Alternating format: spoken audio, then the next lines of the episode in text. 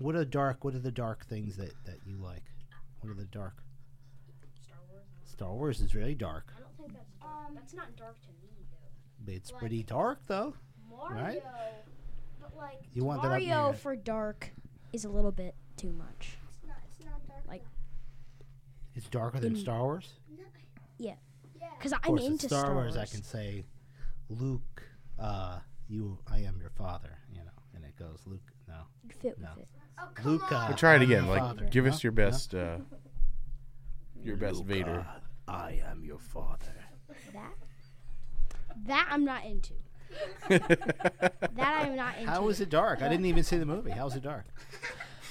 I was sleeping because I was working nights. I mean, it's gonna come out on a TV soon. Then you could see it. But I just think it's a little bit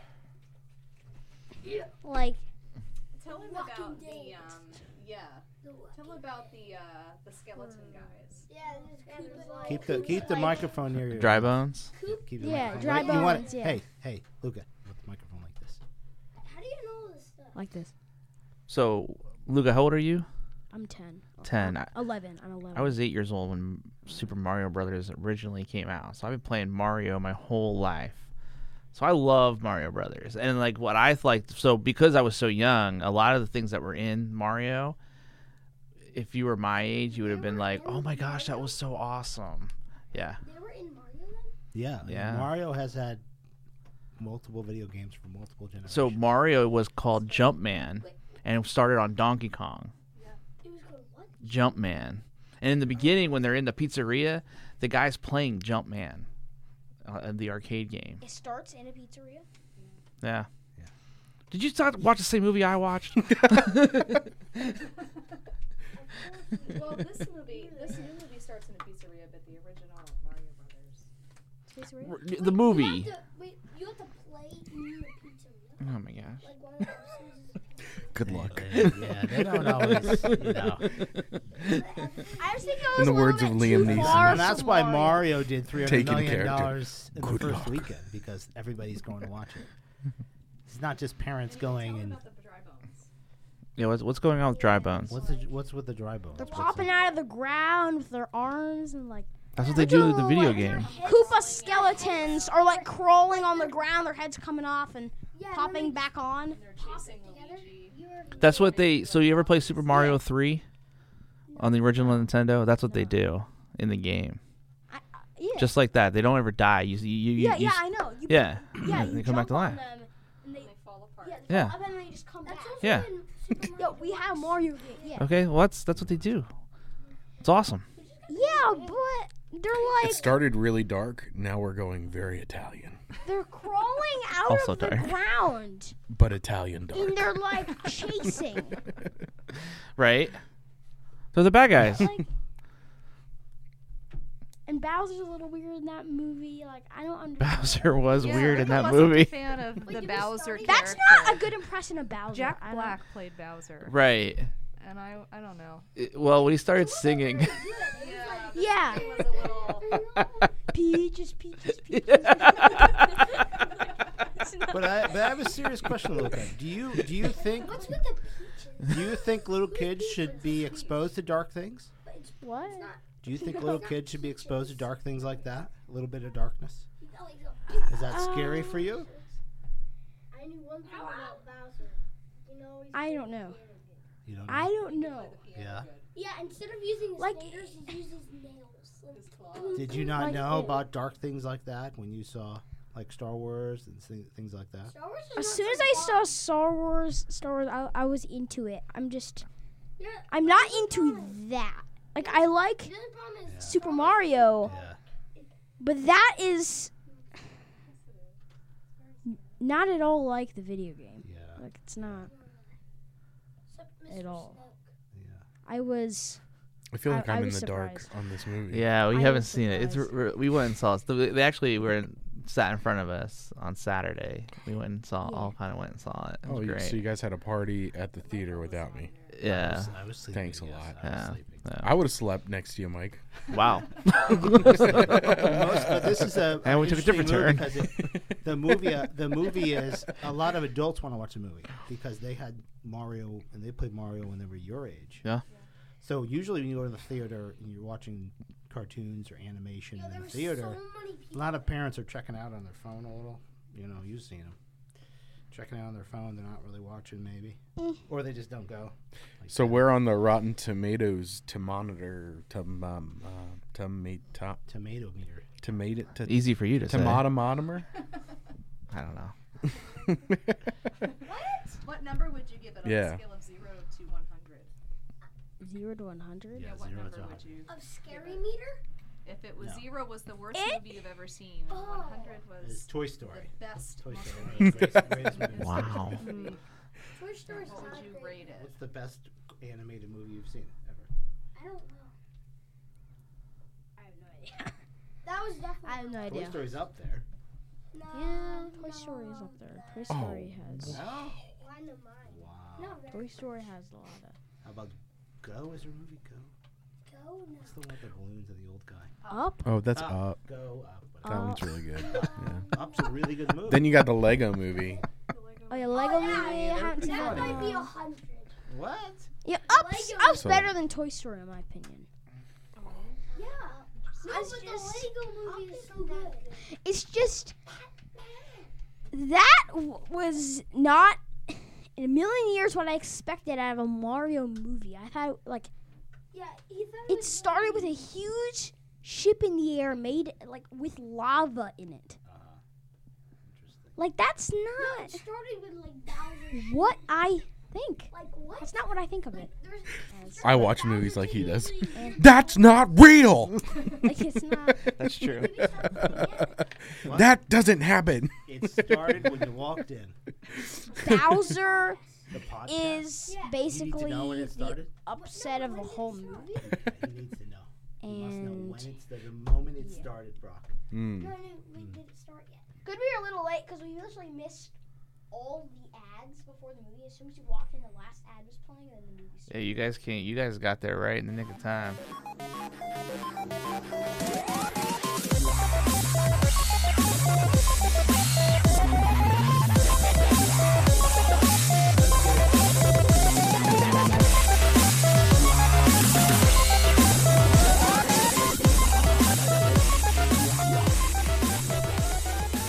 The Jardims got to the movies right at the nick of time, but we don't want you to get the Vacation Bible School right at the nick of time. We are proudly uh, here to announce the Bloomsburg Christian Church Vacation Bible School will be July 31st uh, through August 4th from 6 to 8 p.m. And we are going to start having sign up sheets this Sunday if you'd like to volunteer and to help out with our uh, VBS. You will see a sign up sheet over by Keith, uh, Pastor Keith's office. Uh, feel free to sign up, and um, more information will come to you shortly. We will have a me- two meetings. Uh, you only have to come to one in May, and we will have those dates out for you as well. We look forward to um, this awesome event, and we are super excited. The theme is twists and turns, which goes with a little bit of the Mario Brother talk, is because it's retro gaming, board games. Um, Pac-Man and his friends are going to be on display, and we're going to learn about how Clyde learns different things uh, th- that go with the Bible lessons throughout each day. So we're all looking forward to that. We're looking forward to seeing you there to help do this amazing event. Sounds good, Mike. We'll see you then. Thanks, Brock. Now let's get into it. Oh yeah. Check. Check. Check. Check. Check. Check. Check.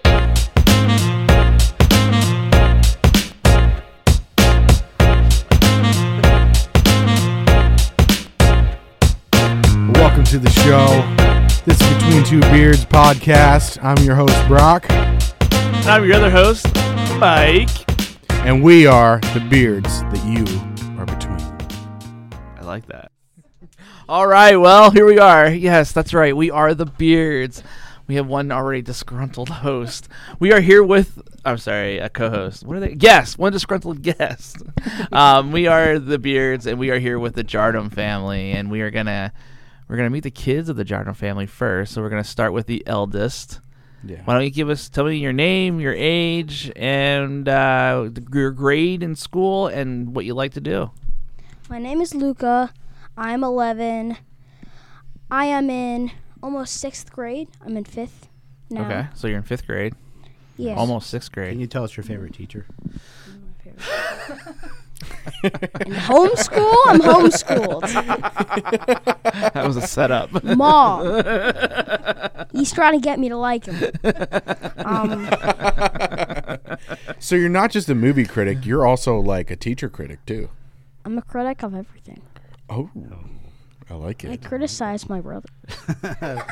Okay, I'm As- a video game As critic. every I am. Every eldest child has. yeah, I'm a about critic. That's right. I'm a critic. That's right. All right, what do you like to do? I like to shoot hoops and play basketball. I do that almost every day, and I like to play video games. Perfect, perfect. All right, let's uh, let's go to the middle Pretty child. standard. Oh, yeah, let's go to the middle child first. All right, go ahead. Give me your name. my name. name is Nico. Yep. And my favorite po- color is blue. Oh, he's wearing a blue Um, How shirt. old are you? Jeez. Nine. Okay. What, Uh, almost fourth. almost fourth, so you're in third. Third, Just tell yeah. us your current grade. Okay. Love it.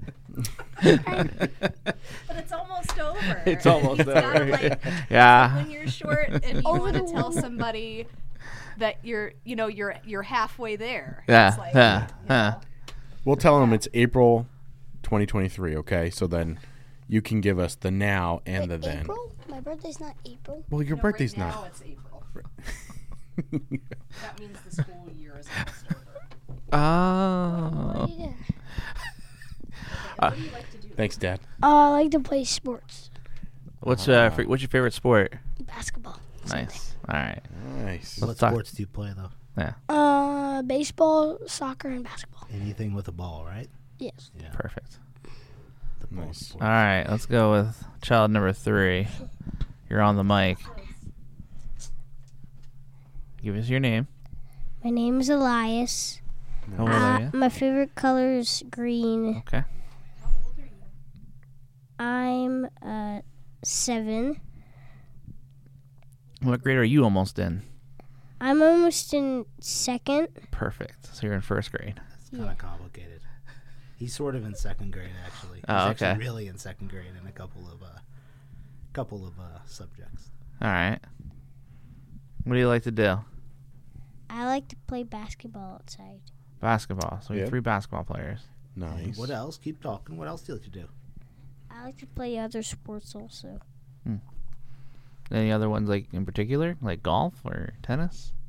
No, I don't like those. that was right through my heart. what kind of golf? what kind of sports are you playing now? um, baseball, soccer, and, and I just finished basketball. Nice. Wow. So you're doing baseball and soccer at the same time right now? Yeah, we are. We, they are. Man, that's gotta be Who's your favorite? Who's your favorite Atlanta Hawks? baseball. Who's your favorite Atlanta Hawks player? The Atlanta Hawks, the basketball team. Favorite player.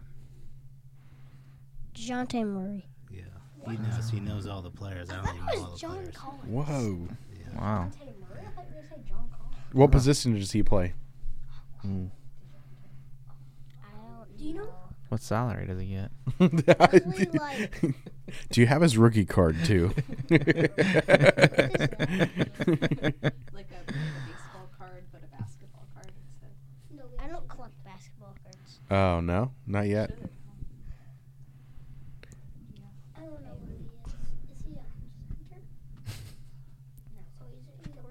You could name like any team and say what's your favorite player, and he would s- tell you some random player's name. Yeah, you don't even. All right, Yeah. Pittsburgh Pirates. Yeah. Sounds like a future uh, fantasy draft player Oh, just basketball. Oh, okay, okay. Yeah. or current one. All right, why don't we meet mom and dad? Let's start with mom.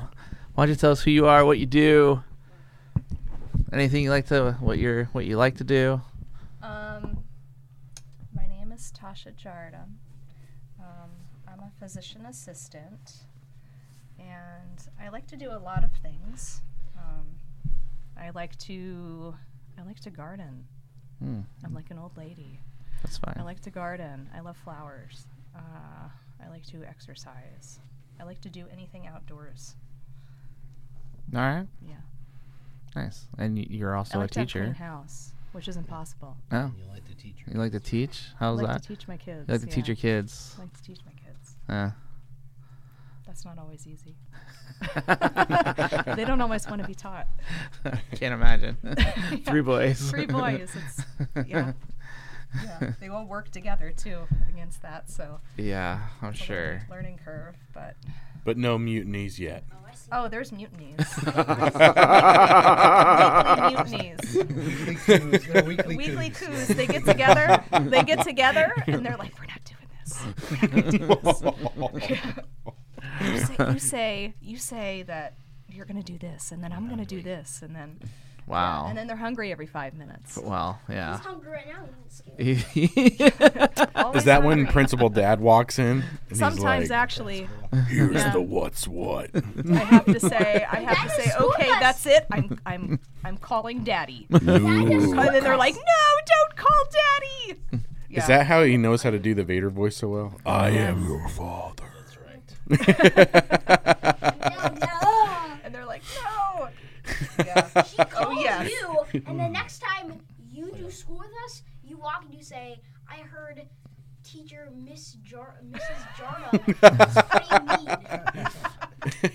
she contacts you and says, "We're having trouble." And he so makes it like we don't even know him.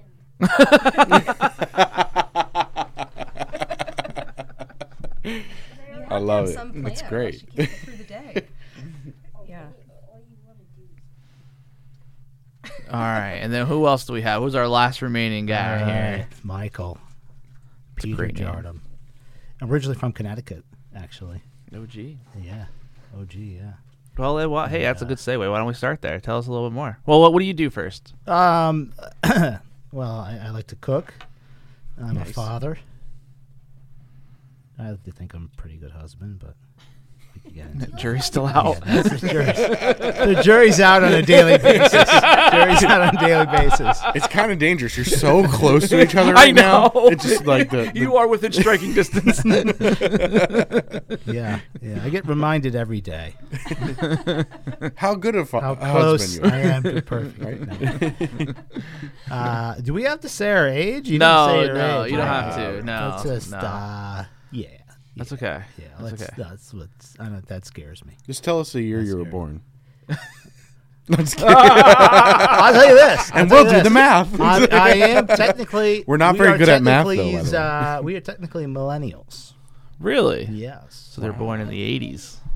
So we're we're 80s kids. nice. I'll let you just. We'll just keep it right there. What are 80 kids? Barely.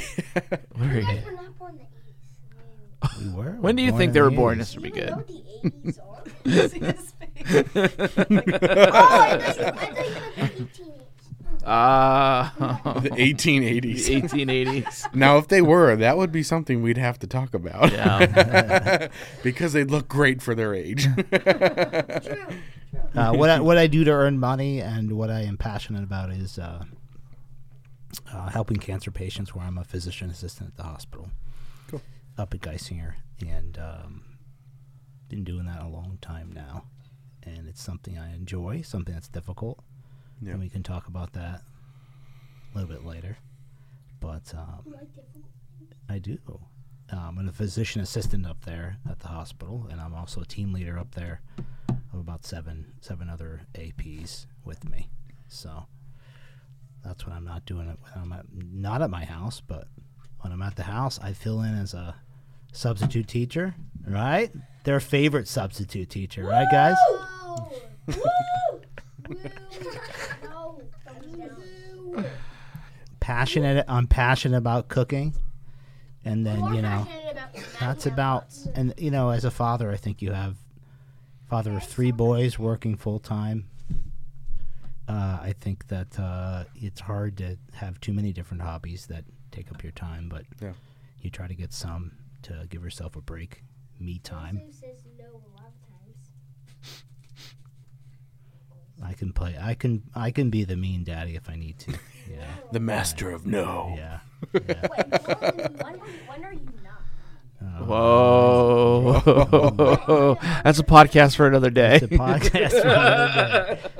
Usually, kids are looking for raises in their allowance and not actively trying to get decreases in their allowance. Yeah.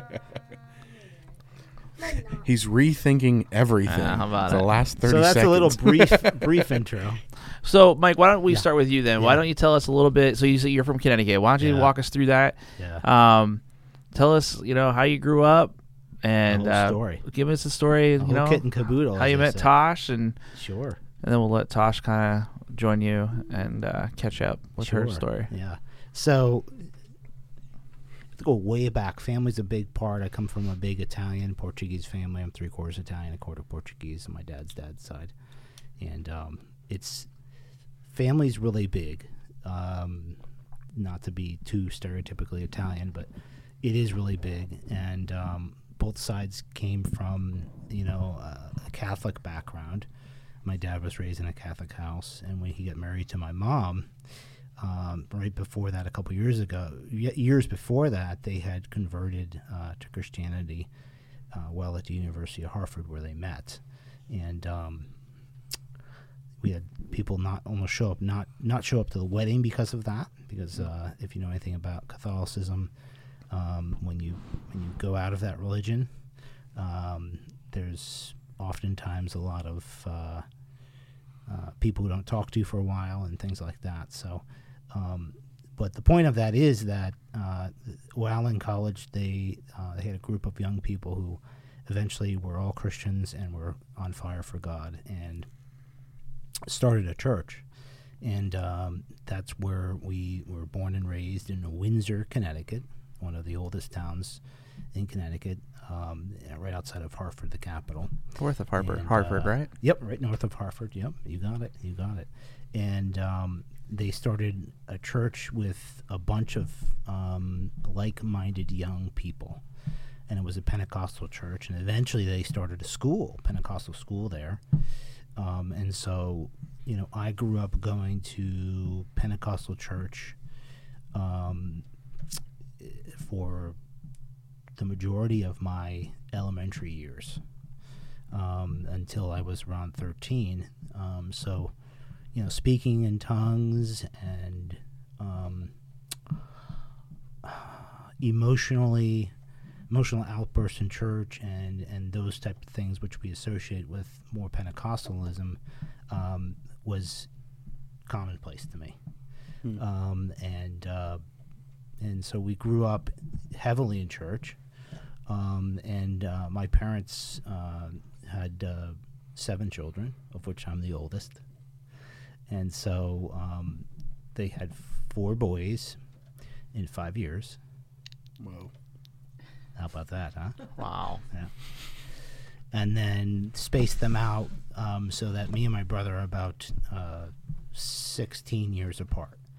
Me and my the, the youngest uh, child was uh, five boys and two girls.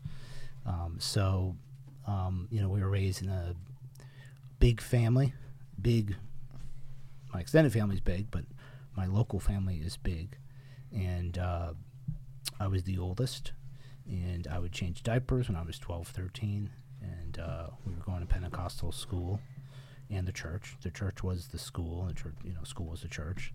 Um, and um, you know, I think at some point down the line, around when I was 13, 14, um, it, it, it really went haywire at the church, and um, th- they there was accusations of witches and, and kind of wild stuff, which I don't think was in line with with Christ.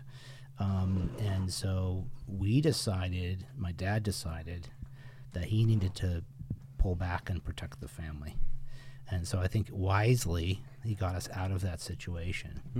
Um, um, and that is um, a tough thing because he had knew he had known those people since college, and now he doesn't really talk to a lot of them. Talks to some of them, and what's that?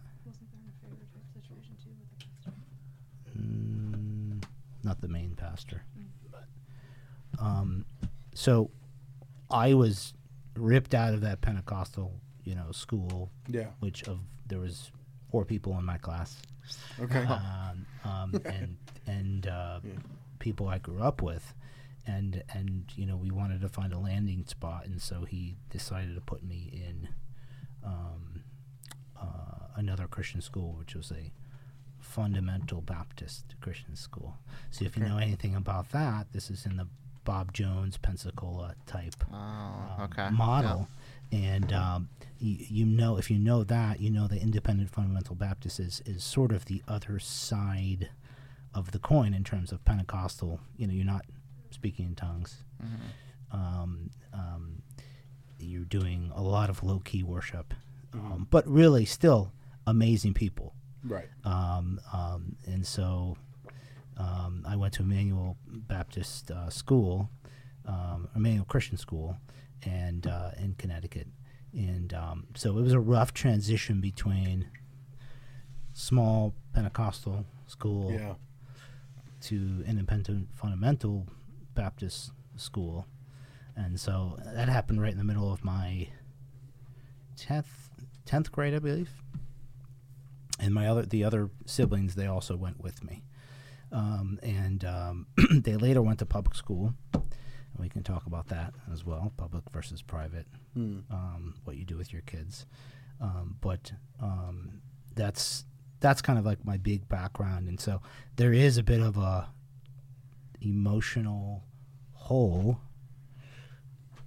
that I don't really have a lot of connection to anybody before I was 14 or 15, hmm. right? Because the kids I grew up with on the block, they kind of did their own thing, and I think you only really connect with two, two, three people sometimes mm-hmm. when you're a young person like Luca's age. But even in, in private school, I have a couple of connections. Basically, one connection from the Baptist school I went to. Awesome people. Um, but I don't really have, I don't have lifelong friends from that, right? So I don't think of it as anything big to me and in my daily life, but and there's probably something to that that I don't really recognize.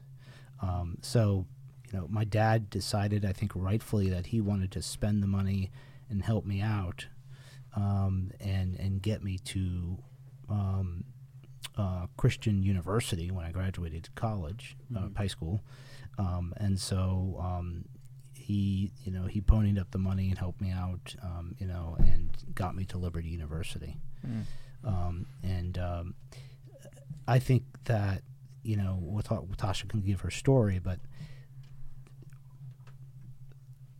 being raised in a family, a strong Christian household, uh, which is maybe you could say not the norm these days, of two parents that love Christ, um, even a two parent home, maybe not the norm. Um, I had no idea how fortunate that I was to be number one in a stable two family, two parent household, and then number two, being raised Christian. Yeah. Um, I think that um, you, you just don't know how good you have it, right? And so I was blessed to have an amazing, an amazing mother and father who uh, raised us, um, raised us the right way, and gave us the fo- proper foundation, which I hope to do, proper foundation um, um, to follow Christ throughout um, decades of my life. So you know, I you know I don't. I was listening to um, Noah's story uh, yesterday, overnight yesterday, and um, I've heard of Amon's story. I didn't I haven't listened to the podcast yet, but you know, I don't I don't really have a dramatic thing like that. I was raised in the church. You know, I, I did grow up in the church, and around 14, I did dedicate my life to Christ. Um, um, I don't have a dramatic thing. When you when you're raised in the church, it's a little bit different. You know? Sure. Um, um, it's kind of all you know, and um, um, so I don't can't say I have the dramatic a dramatic story like that, but I did dedicate my life to Christ after some thought and reconsidering. And you rededicate your life in college. I did as well. Um, so, um, but off I went to Liberty uh, University in Virginia, and, and um, it's. Uh, do you know? Do you guys know Liberty? Yep. I have a cousin there currently. Okay. All right. It's uh, it's a little different than it is now. um, um, you know, you had to wear um, ties and, and sport shirts, uh, sport coats and shirts, and uh, ladies were still doing dresses back in the um, late '90s when I went. Uh, now I'm now I'm dating myself. Now, now you can figure out my age. So, um, uh, so, but it, it really was an awesome university that connected. I connected with kids from England who were um, uh, uh, missionary children, um, uh, Kenyans who have come over from Kenya to get to get uh, um, to get a Christian education, uh, Taekwondo instructors from South South Korea. Um, it was an ama- it was an amazing transformative time in my life, um, and it really um, built on that earlier foundation of Christ and uh, God-centered worldview, which I think is incredibly important. Obviously, Yeah. um, um, and in that transformative time when you're in your early 20s, which I think for young men is is um, in incredibly tenuous for young 20s male, particularly. I think more than females because females usually have their head on a little more. Young men, I think, um, I think that's a very delicate time, and fortunately, I was in a good um, God-centered environment to get a good foundation to my life. I really didn't date anybody um, going through high school and college. You know, um, I, I really didn't. Um, I graduated college with a bio degree. wasn't exactly sure what I wanted to do. Um, came back to to home and uh, went right back to the um, to the bunk bed that I had uh, grown up on.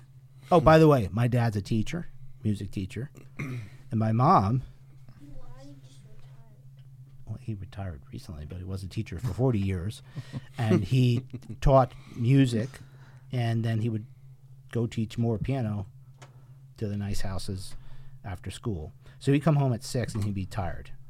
So that's where, if mom would call him and say, "I'm telling your father," he would come home at six fifteen, six thirty, and he would be hungry, and he would not be in a good mood. and so mommy had all the power because she could tell him after he ate, where he's not as you know, not as jumpy, or he could she could tell him as soon as he walks in how bad the boys are. yeah. Kids are just making faces. yeah. So, when did you decide that uh, the medical field was the direction you wanted to go into? Yeah, so you know, I kind of decided that in college. I, I didn't know. I wasn't sure what I wanted to do. I know I wanted to help people in medicine, and um, um, I wasn't exactly sure. So when I graduated, my dad, you know, he is a pretty strong arm, and I knew that he um, he's you better figure it out. Is Mm. what he said to me, um, and um, you know, you've got these loans, you better figure it out. You can't stay here forever. So I started. Um, I was initially um, I was a server, and uh, I made pretty good money. And I would I actually went traveling, and he didn't really appreciate that maybe at some points because he was working still really hard as a teacher, and then here I am traveling. Um, he was about my age, by the way, when he sent me to school. Okay. So he drove me down to Liberty when I was 17, and he was about my age because he had me young. So um, think about it as a, I, I think of it as a crazy, it's a crazy idea that I would be my age, and I would be driving somebody down to Yeah. college. You know, because a lot of people don't do that now. But you know, they didn't have. We we never had a lot of money growing up. My mom didn't work. She was a well, she worked not in traditional way. She worked as a homemaker. Right. That's enough work. She did babysitting on the side as well. So it's not un, not unusual. We wouldn't have uh, 14, 14 people at our house, including us, um, and she'd be babysitting. So, you know, we didn't. We never had a ton of money, we we always God always made a way for us. Um, but um, so you know, within a within a year, I kind of figured out I wanted to go to physician assistant school, and so I I applied to a couple different places, got on a bunch of places, and, and went to Lock Haven in Lock Haven, uh, PA, where my wife is born and raised. All right, and um, and uh, you know that's an uh, incredibly um, concentrated uh, schooling of a year where you're in class all day, and then you do a year of didactic, uh, a year of uh, clinical rotations. Um, so you know, I actually was at a separate campus as her, and uh, I just noticed this this uh, cute, focused young lady who um, um, I could tell had a real focus on her, um, and uh, you know, we I eventually spotted her and and uh, I don't know where I first was it at the it was at the It sounds like he's saying he, he really admi- admired your beautiful mind first. Yes. I did Oh. I did So- so, uh, so are you going funny you taking over Yeah, Well, we I was should just let her going take to over. interject. The funny thing about w- about our our classrooms were that even though there were separate campuses, there was at that time there was a campus at Lock Haven University where I was, the main campus, and then there was a campus in Clearfield, Pennsylvania, which was where he was he was at campus. And even though like we, we had classes, you know, every day, all day for that first that entire first didactic year. But we were on video cameras together, like the two classes, right? Because they would have one professor. Either the professor was lecturing at the main campus or the professor was lecturing at you know the satellite campus and you would be on camera and it was like the worst thing because if they asked a question and they asked you specifically they pick you out to answer the question in the middle of class. You have to hiss this stupid button in front of you and the camera zooms right in on your face oh. right? So oh. so everybody in all the campuses can see whether you, you answer the question correctly or not. It was like oh, horrifying. that is It's like awful. the worst Very thing ever. so the camera's So- right in. the camera zooms right in. So the entire first didactic year, I mean, I think we all knew everybody because the classes the classes were not ginormous. We knew everyone's names. Like I remember you being in class, everybody else in your campus being in class.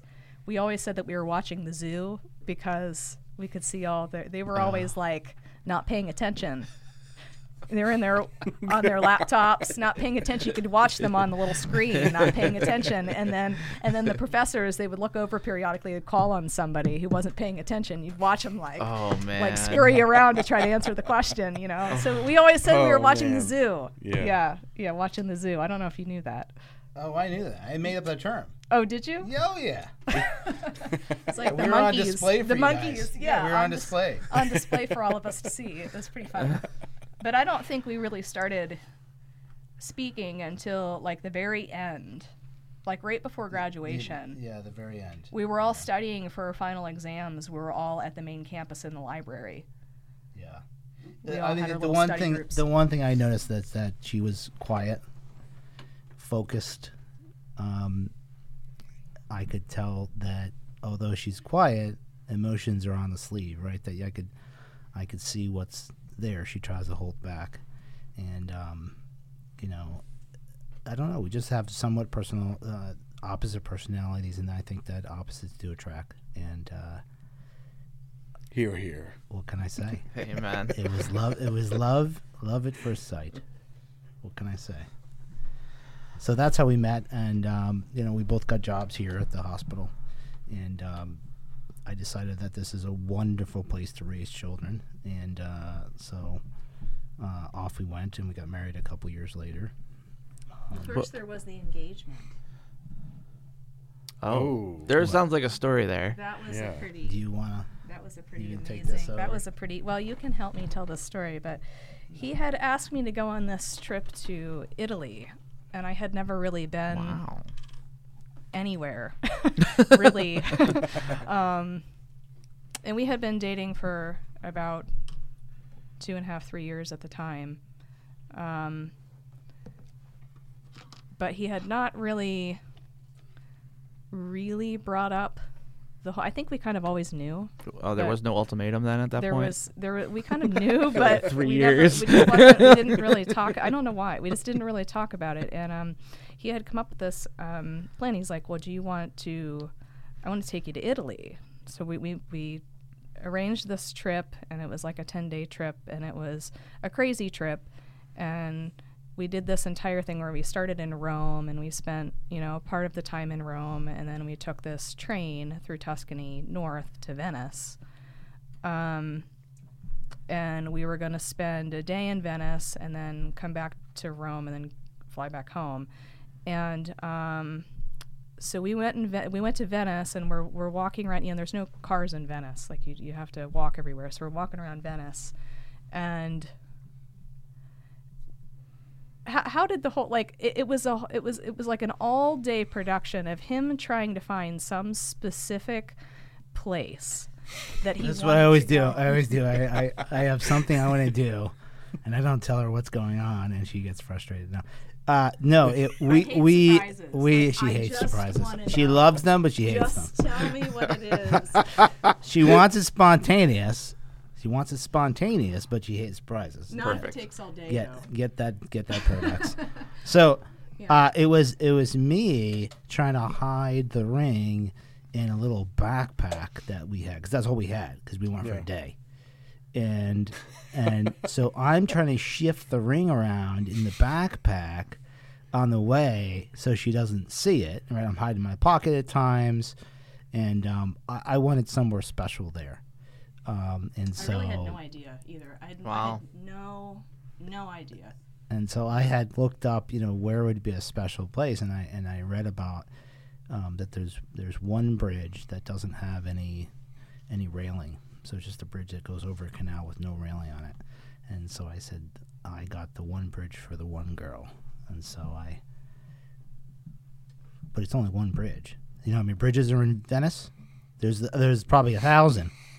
Oh, so you're trying to find this one bridge. So I'm trying to find this one bridge. Oh my gosh. so he, he, he plays it he plays it like we're trying to see all the sights, right? right, right. But we just keep walking and we just keep walking. And you're just there's checking out always somewhere else to go, and you just keep walking, and eventually you need a bathroom, right? And there's nowhere to go, and eventually you just get exhausted because your feet are Right, hurting. right. And I'm like, okay, like I'm ready to be done. We have to catch a train. Oh my word. Just Right. one more bridge, honey. One more bridge. And he's like, no, no, no, just down this alley, just down that alley, and it just keeps going. And so I start, I, I'm, I'm just about like lo- having a breakdown, right? Like I'm getting hungry. I'm worried that You we're chose going the to one miss without a railing? train. I have no idea where he's trying to take me. It looks like we've like seen everything. Like I want to get like at like I want to like time is ticking. I here. don't remember this part, but okay. No, Time keep is going. Ticking, great. And I am just, I am just like, I am just about ready to have a meltdown. And then, and then finally, finally, he finds this bridge, and he's like, "Oh, there it is, there it is, right?" You're like, "What?" And I'm like, "What?" we missed the train, but I found the bridge. I'm like, "What? What?" And then he's like, "No, this is like a special bridge." He's explaining this bridge, and it really is a cool bridge. It's like this tiny little canal, and there's just these like brick stairs up, and then this little brick stairs down, and there's no railing. It's just like this open space between these buildings, and it's just like the most bizarre thing because the bridge goes over to like nothing because you know. The other building is like partially underwater, and it used there used to be a sidewalk there, Yeah. but now it's underwater, so it doesn't really go anywhere and um he walks over and he's standing there for a few minutes and I'm d- and he's like digging through the bag and I'm trying to figure out like Oh my I'm gosh. I, like we're gonna miss the train buddy we're gonna miss the train and then I'm like not even like my mind is not even like it's Was there any else. point where you thought this bridge will do? like that never crossed your mind? when I'm focused, when I'm focused like that, that's not happening. I'm not gonna go all the way to. I'm not gonna go all the way to Venice just to pick a random bridge, you know. Yeah. So, So that, we we did found find the, it. found a bridge. and then he pulls open the ring and then it all boom. clicks because i realize you know like what what the whole searching was for you know and then there were then there were the tears and you know pictures and stuff so um but it was. I Tears feel like joy, I I ruined found the the, bridge. moment. I feel like I ruined the moment Right. because No, you were gorgeous. I was- and I you- was- and wonderful. I was having a meltdown about where in the world we were going and about missing this train, and there was this bigger picture that I. Well, I just think I got what completely- Mike was doing. He was distracting her. You see, I've done- I've her done mind that was on nothing. He knew he had to plan out planned out the whole time. Yeah, and just to paint a little picture for the audience, there are 391 bridges in Venice. That's Venice, fantastic. and of out of the 391, there's 150 that go over a canal. Oh my gosh. Not to mention that all these bridges are not labeled either. That's like, perfect. not all So, how many of those bridges did you go to? A lot. 349. It was a lot of walking. I'm telling you, my feet, my feet. I was like all the stone, and I was like, yeah. Yeah. That's fantastic. Well, Tasha, why don't you take us back to the beginning before we go completely off the rails and tell us your story leading up to um, wanting to throw Mike off a bridge, He's got a very, very interesting story. well, a half bridge, Mike. a half bridge. a half bridge. We have pictures of that bridge all over our house. Yeah. Um, No, we do. we do. Just a warning. A warning for everyone. Uh-huh. My wife is wonderful, but when she gets into a subject, sometimes the emotions take I over. can be a little intense. That's okay. We can Bring take it. that. Yeah, We like it. Yeah, Yeah. yeah. Intensity is uh-huh. wonderful. We Need to we lean into it. We'll Lean take into it. We'll take all the emotions. All the I'll emotions. Two be- beards. I'll try to not. Yeah. be- I keep saying if you're like daddy, you'll do it quicker. If I'm like daddy, I would do it Wow. quicker. That's what you said, Elias. if Let me put a microphone on this kid. that you're mean to us. I think we got two critics in here now. Oh, they're all critics. They're all critics. I have a tough job. I'll tell you what. tough job, so who does that come from? Does it come from mom or dad? Real quick. daddy. I think I've been too soft, and I've learned over time the hard way that you can't always be too soft. We can get into the sarcasm and my issue with sarcasm. If you want to get into it. No, no, no. we don't need to do that. Oh, we'll get into it then. So, uh, Michael's Michael's upbringing was, as most couples are, totally different from mine. Um, I grew up in a very chaotic environment. Um, I think that's one of the things that attracted me to my husband um, was that I really wanted stability, and I knew that in him that I would have that stability um, in my life. That was one of the things that I really drew me to him um, when we met. But I grew up um, with very young parents in their teens. Um, they were into partying.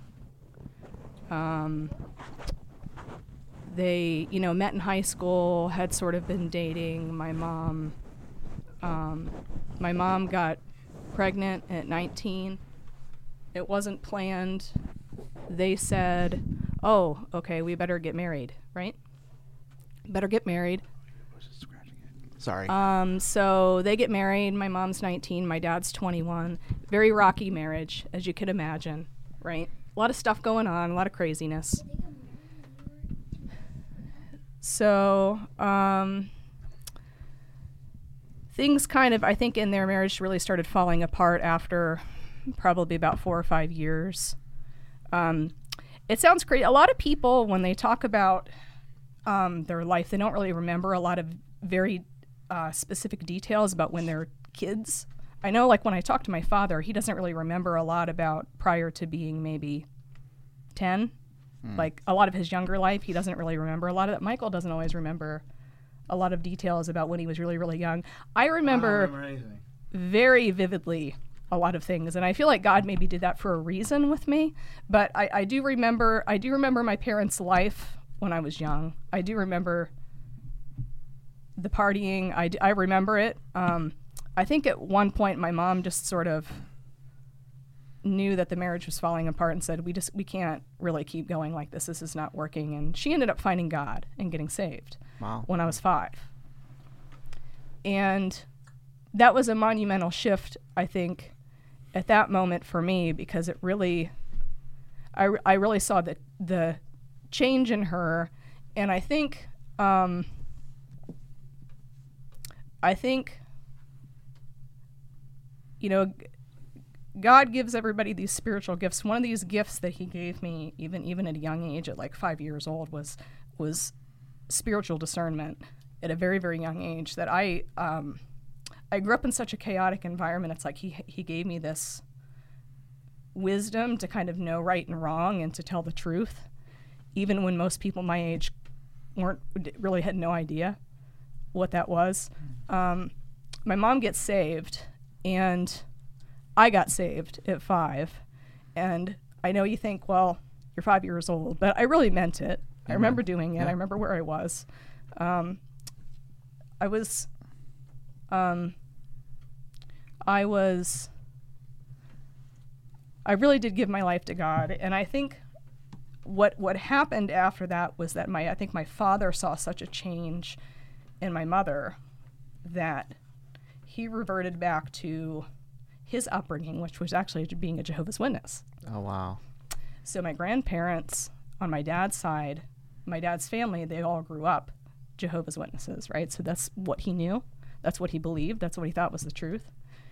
And so um, somehow my parents lived this life together, uh, being in separate religions. And interestingly, they are still married. Wow.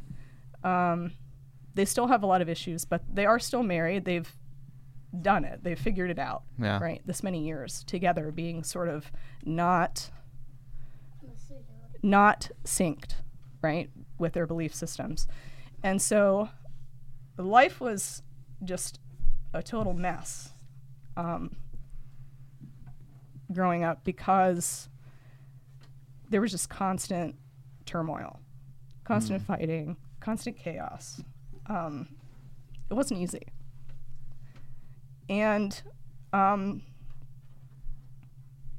my role, I think, as a child was sort of to be the peacemaker, right, for the family. And so it really helped having this discernment growing up because it's like, I don't ever remember being confused about the truth. Um, I just knew all along. I just knew. I knew what was right. I knew what was wrong.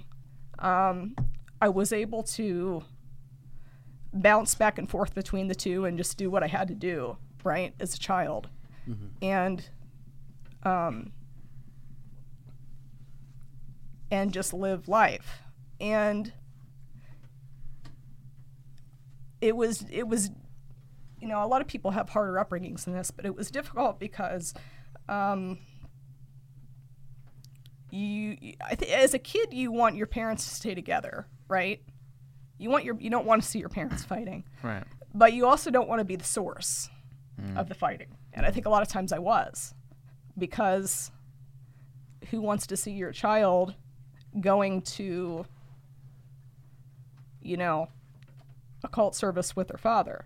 Right. right? I don't know how my mom did it, but she gave it to God, and um, God sort of carried me through all of that and protected me through all of it, right? My my mind through all of this stuff, and um, this was sort of how it was. It was like the back and forth growing up, where you know every other Sunday we alternated, and Wednesdays I was going to you know, Wednesday night church service with my mom, and then Tuesdays and Thursdays I was going to Bible study with my father. Wow. And it was just this constant um, being pulled back and forth. And um, it was difficult because, you know, it, it made it hard for school too, right? It made it hard for school because um, you're always the different one. You went to public school then too? I went to public school. Yep.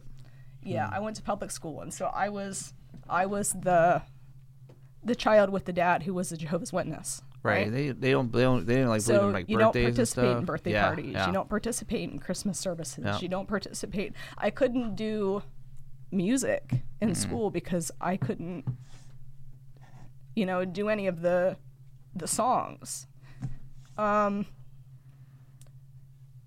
even though I didn't personally believe that, right? Yeah. even though I didn't personally believe that. So um, it was just difficult. It was difficult growing up.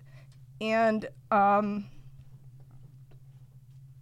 I think what ha- what what finally happened um, was that when I was 15, after doing this whole thing for years, right? When I was 15, um, I wanted to go to a, a really awesome church camp with with my friends from my mom's church who were going, and my dad didn't want me to go, of course, and um, it was like a long weekend, like a Friday, Saturday, and then we came back Sunday morning for church Sunday morning, and then went back, you know, with our families. And I really wanted to go. I just felt like God wanted me to go, to you know, like it was going to be a very transformative experience for me. And I thought, I'm going to go. I'm going to do it, right? And so I went, even though I knew my dad was going to be upset. And I thought, well, I'm just going to pray about it. I'm going to give it to God because he'll figure it out. And um, I went, and it was just an amazing experience. It was just really, really an awesome experience. It was very good for me to go.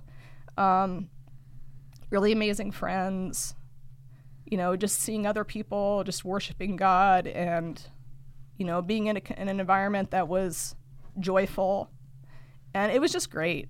And um, I came back, um, and when I came back, of course, my dad was upset that I went. And um, I think that was sort of a pivotal moment for me, like in my walk with God and in my family, because it was like the point where I had to kind of stand up and say, um, this is what I believe. I'm going to follow after God, no matter what. And so I sat down with my dad. I talked to him. I said, you know, I love you, but what you believe isn't the truth. And this is what I believe, and this is why. This is what God's done for me. And, um, sorry.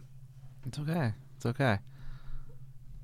I can only imagine as a teenager how hard this would have had to have been because you have your parents and they're the ones that you're trying to please and love and show them that love.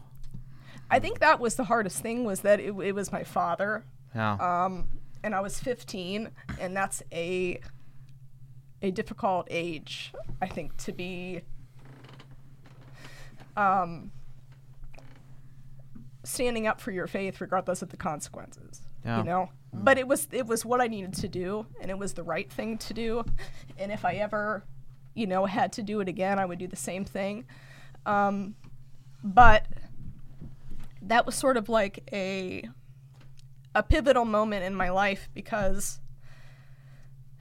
at that point it was sort of all out there right? It's like here dad this is this is where it is right? There's no more pretending. There's no more going back and forth. Um, this is what i feel. This is what i think. This is the truth. And i'm just not doing this with you anymore. And um, he accepted that. Um, and from that moment on um, he stopped participating in the whole jehovah's witness religion and he never went back. Wow. Hmm. it was kind of interesting. It was almost like he told me years later that the only reason that he was going was to try to set an example for me. Hmm. And if there wasn't like like if there wasn't a reason you know what i mean? Like if, if i wasn't going to go there was really no reason for him to be there. So i still don't know. Years later he's never accepted christ. I still don't know what he really believes because he doesn't really talk about it. Mm-hmm. Wow. you know but i don't know how much he truly believes. Because you would think if he was that involved that he would still be involved. You know what i mean? Yeah. so so he stopped going completely. He stopped going. But he also stopped talking to me. Oh. because he was just so upset you know and and i really think he just was so hurt. He was just so hurt by my decision that he just couldn't deal with it. It took him years to deal with it. It really it really did. And um part of it I think was, you know, I don't know if you guys know, I don't know how much you guys know about the Jehovah's Witness religion, but they, they do sort of shun their Yeah. like if you do something that they don't that they don't like or that they don't want or sort of that's against their rules, they will sort of shun you as a you know, as a as a as a body. Mm-hmm. They'll sort of shun you. And I think part of that w- was part of what he was doing, but the other part of it was that I think he just he just couldn't he didn't know what to do with me Yeah. you know and i think he was thinking eventually i would sort of come around but i never did Yeah. you know so that really um that w- it, it was hard for me you know but it's like at 15 it's like i had to set off this like like either i'm gonna follow god i'm gonna do it all the way Mm-hmm. right Yep. or i'm just gonna do this pretending game back and forth to make my to make my parent to make my dad happy right my whole life Yeah. how long am i gonna do that Yep. so so for about three or four years after that my dad did not talk to me Wow. so he, I don't think he talked to me until I was probably 19 or 20. And it was very weird because we lived in the same house. And, you know, I, I'm an only child. So uh-huh. I have no other siblings. So it's just me and my mom and my dad in the house together with our cats, right? There's nobody else there. Yeah. So it's kind of hard to like ignore that. And it was it was a it was a very difficult time. It's like it, it was necessary for me, I think, as an individual, right, to to dedicate my life to God and to really um, make a decision and to stand up for Him. But it also created a lot of difficulty for me because here I am, I'm 15 years old. I live in a house with my dad who won't talk to me. My whole life, everything was conditional with him, Yeah. right? Like, Yeah. like as long as you do everything correctly, as long as you do what I want you to do, then, then I'll be happy with you, right? Yeah. But at the moment that you don't do that, then all of that gets taken away, right? So, so um,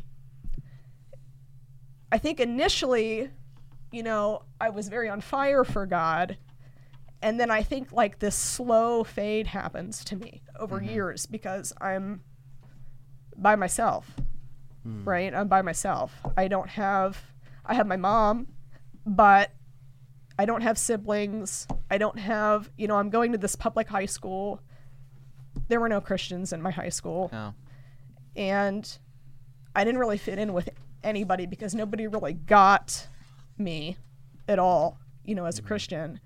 And um, I think I, I spent years sort of looking for somewhere that I really fit in. Mm-hmm. And I think that caused me to make a lot of bad decisions. Yeah. I think, growing up. Um, as a teenager and sort of into my very, very early 20s, like 20. And then I got to the point where I was like 21 and God really just brought me back to Him. He really sort of, I sort of just like got on this dead end path where I just knew that anything that I searched for, for appreciation and acceptance and love, I was not going to find it anywhere except for Jesus. Amen. Right? Yep. That was the only place that I was going to get what I was looking for because that's what I was looking for. Right? My my father is Jesus. Mm-hmm. Right? Independent of who your earthly father is. It's like my father is Jesus. Everything that I need is from Jesus. Yep. Right? Yep. And and I'm not going to be happy until that's what I have, right? Until that relationship is right. And all these other avenues are just the enemy's way of um, bringing hurt in my life, right? And he already did enough of that, right, growing up. So, so at 21, I decided I was going to rededicate my life to the Lord. Um, I got rebaptized. I had baptized. I had been baptized once when I was 12. I got rebaptized in Pine Creek outside um, at my church when I was 21. And at that point, I really changed my whole life, and I really started really seeking after the Lord. And um, I had no idea what I wanted to do with my life. You know, I was in college, an undergraduate, um, just sort of meandering around. I had no idea um, what direction I wanted to go. I knew I liked science. I knew I wanted to do something that involved helping other people. Um, and God sort of pressed upon me that what I needed to do was to go to PA school, you know, and I knew that I could do it locally. I'm from Lock Haven. Um, they have a PA program in Lock Haven, Just for those that are listening, PA stands for physician assistant. perfect.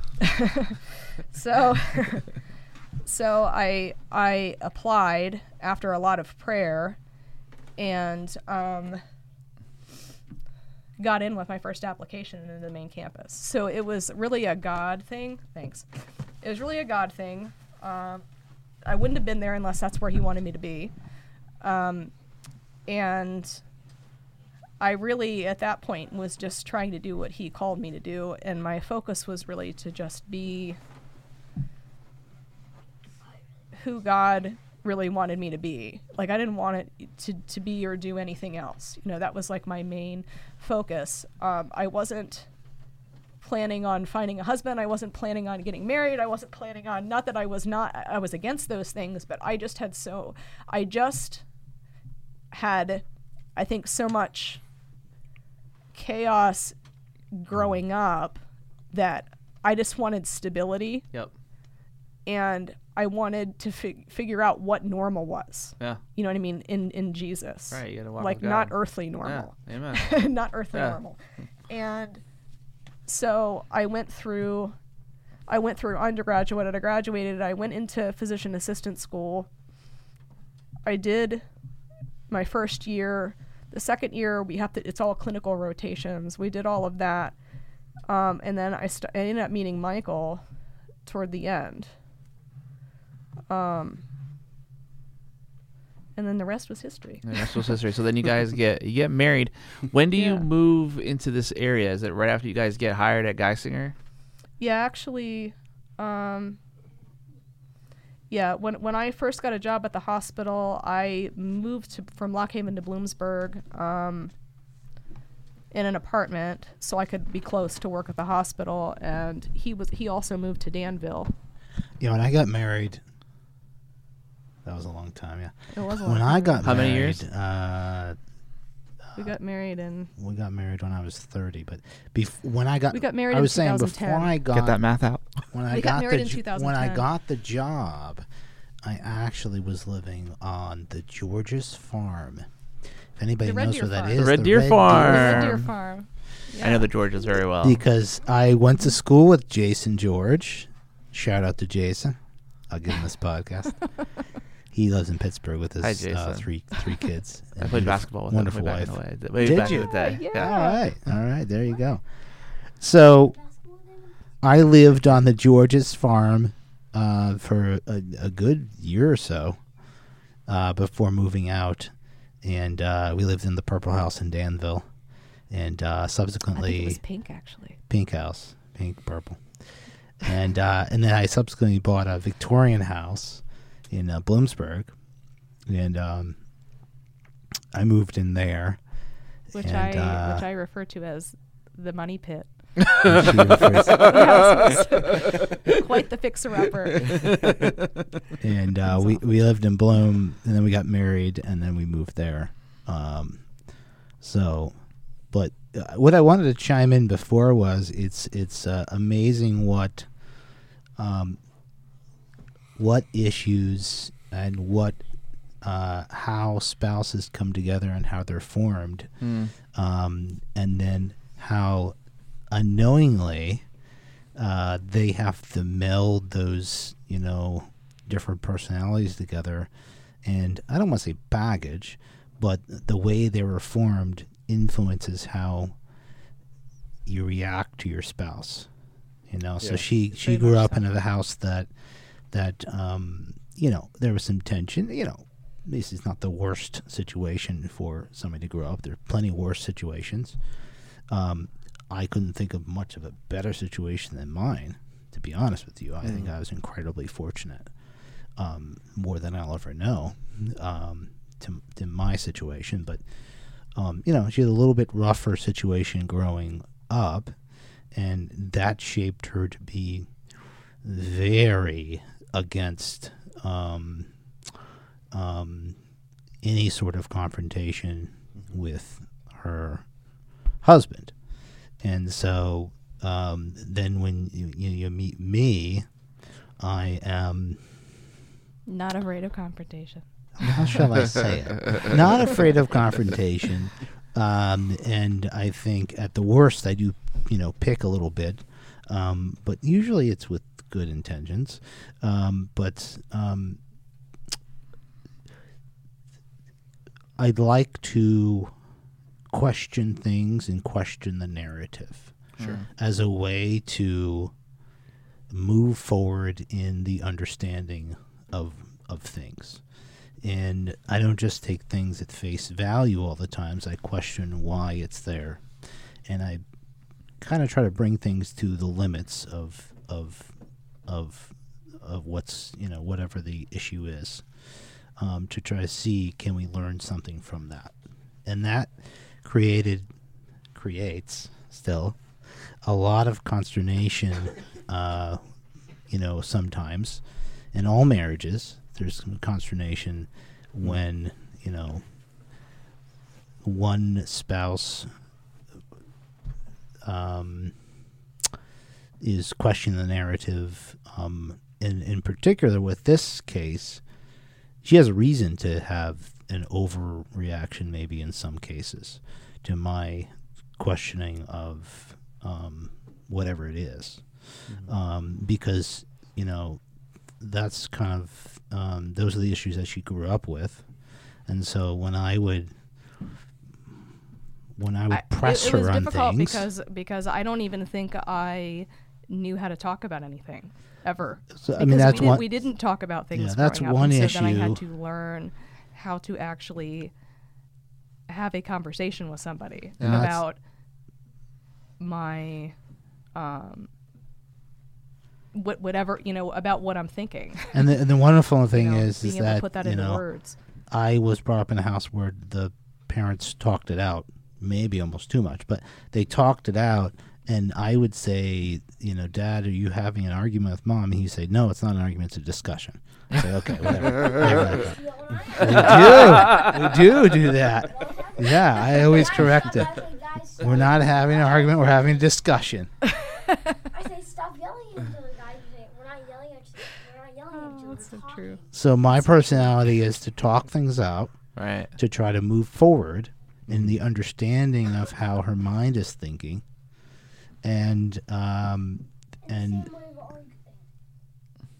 But that has allowed me to grow too. Yeah. because So- it's it's helped me to to develop these skills that but I I don't lacked. know that she didn't come into it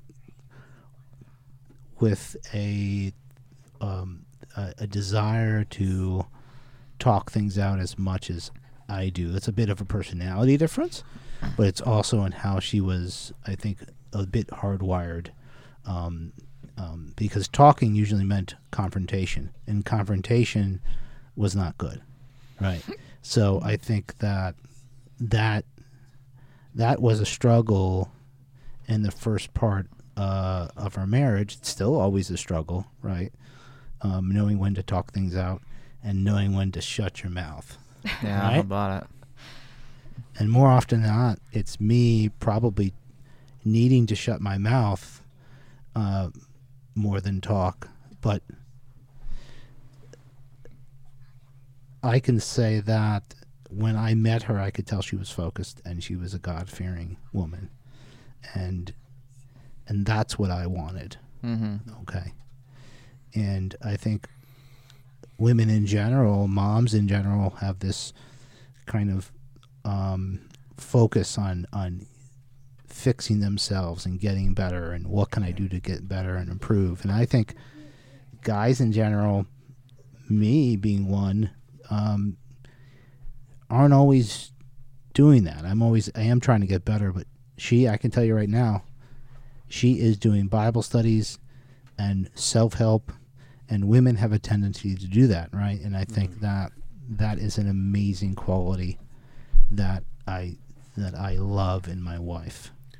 Um, the fact that she is dedicated um, to God and herself uh, improving, and something that I always need to check myself.